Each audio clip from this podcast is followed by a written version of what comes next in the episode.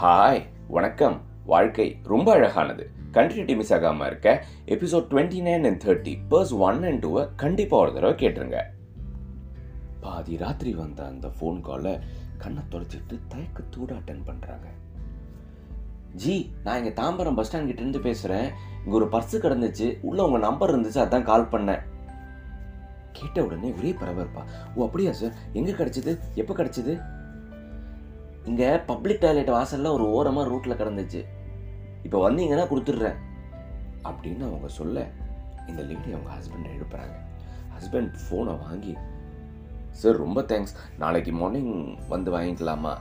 அப்படின்னு கேட்குறாரு இல்லை ஜி ஐம் ட்ராவலர் ரொம்ப தூரம் போகணும். அதெல்லாம் முடியாது அப்படின்னு சொல்லி முடிக்கும்போது பேக்ரவுண்டில் குழந்தை அழகிற சத்தம். அதை கேட்ட உடனே சரிஜி என் ஃப்ரெண்டு ஒருத்தர் ஏர்போர்ட் பக்கத்தில் தான் இருக்காரு. நான் அவர்கிட்ட கொடுத்துட்றேன். நீங்கள் என்ன பண்ணுங்கள் அவர்கிட்ட இருந்து வாங்கிடுங்க. கேட்ட உடனே ரொம்ப சந்தோஷம். ரொம்ப தேங்க்ஸ் ஜி அப்படின்னு சொல்லி ஃபோனை கட் பண்ணுறாங்க அடுத்த நாள் ஏர்லி மார்னிங் அவங்க சொன்ன ஸ்பாட் ஏர்போர்ட் பக்கத்தில் இருக்கிற சிவன் கோயிலுக்கு போகிறாங்க ஒரு ஓரமாக ஸ்டெப்ஸில் சிம்பிளாக ஒரு சின்ன பையன். ப்ரோ பர்ஸ் வாங்க வந்திருக்கீங்க? ஆமான்னு தலையாட்டவே கையில் பர்ஸை கொடுத்துட்டு எல்லாம் சரியாக இருக்கான்னு பார்த்துக்கோங்க அப்படின்னு சொல்லி செக் பண்ணினா பர்ஸில் வச்ச எல்லா டாக்குமெண்ட்ஸும் பத்திரமா இருந்தது. வெளியில் வச்ச எல்லா காசும் போச்சு. உள்ளுக்குள்ளே ஒழிச்சு வச்சிருக்கிற ஒரு ரெண்டாயிரரூவா நோட்டு அப்படியே இருந்தது. கிடைச்ச சந்தோஷத்தில் இந்த ரெண்டாயிரரூவா நோட்டு எடுத்து அவங்க கையில் கொடுக்க அதெல்லாம் வேணாம் ப்ரோ நாங்கள் ஒரு கேங் ஒரு ரிலீஜியஸ் ட்ரிப் போயிட்டு வந்தோம். வர வழியில் எங்கள் ஃப்ரெண்டு சுரேஷுக்கு உங்கள் பர்ஸு கிடச்சிது. உங்களுக்கு ஹெல்ப் பண்ண முடிஞ்சுது. அந்த சந்தோஷம் இருக்குது இதுக்கும் காசுக்கும் சம்மந்தம் இல்லை. காசு தான் வேணும்னா நாங்களே எடுத்துருப்போமே. அப்படின்னு சொல்லலாம் காசு கொடுத்த அந்த கப்பலுக்கு என்ன சொல்கிறதுனே தெரியல. ஒரு தேங்க்ஸ் சொல்லிட்டாங்க இந்த கிளம்பிட்டாங்க. இந்த ஸ்டோரியை கேட்ட உடனே அந்த சின்ன பையன் சுதர்ஷன் கிட்ட நானும் கொஞ்சம் பேசினேன். Lorry mechanic by profession a very nice person by heart he is telling காசு தான் வேணும்னா நானும் பர்ஸ்லேருந்து எடுத்து பேக்கெட்டில் போட்டு பர்ஸை தூக்கி போட்டு கிளம்பி இருப்பேன்.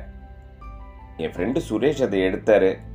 நான் இந்த ஏரியா அப்படிங்கிறதுனால என்கிட்ட கொடுத்து விட்டார் அப்படின்னு ஹீ சுதர்ஷன் அந்த கப்பலுக்கு நீங்கள் பண்ண ஹெல்ப்புக்கு நான் உங்களுக்கு ஒரு தேங்க்ஸ் சொல்கிறேன் யாருனே தெரியாத யாரோ ஒருத்தருக்கு நீங்கள் பண்ணின பெரிய ஹெல்ப் அவங்க லைஃப்பை பெருசாகவே மாற்றிருக்கு நீங்கள் ஸ்டார்ட் பண்ண இந்த சைக்கிள் உங்ககிட்ட தான் வந்து முடியும்.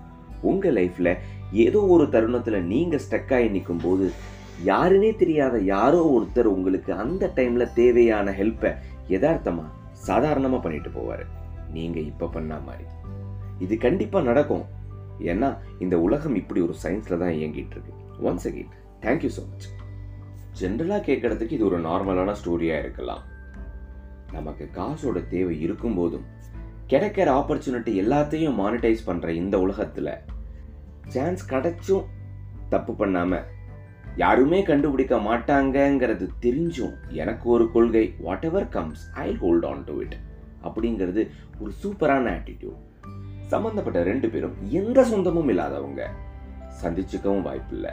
ஆனால் இந்த ஒரு வாரம் மட்டுமே உயிர் வாழ்ந்த ஒரு சின்ன இன்சிடென்ட்டுக்குள்ளே இருக்கிற அவ்வளோ uncertainty fear emotion discipline self satisfaction இது எல்லாத்துக்கும் ஒரு காமன் ஃபேக்டர் இல்லாமையாக இருந்திருக்கும்.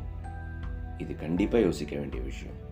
அடுத்து ஒரு இன்ட்ரெஸ்டிங்கான எபிசோடில் மீண்டும் பேசலாம். தேங்க்யூ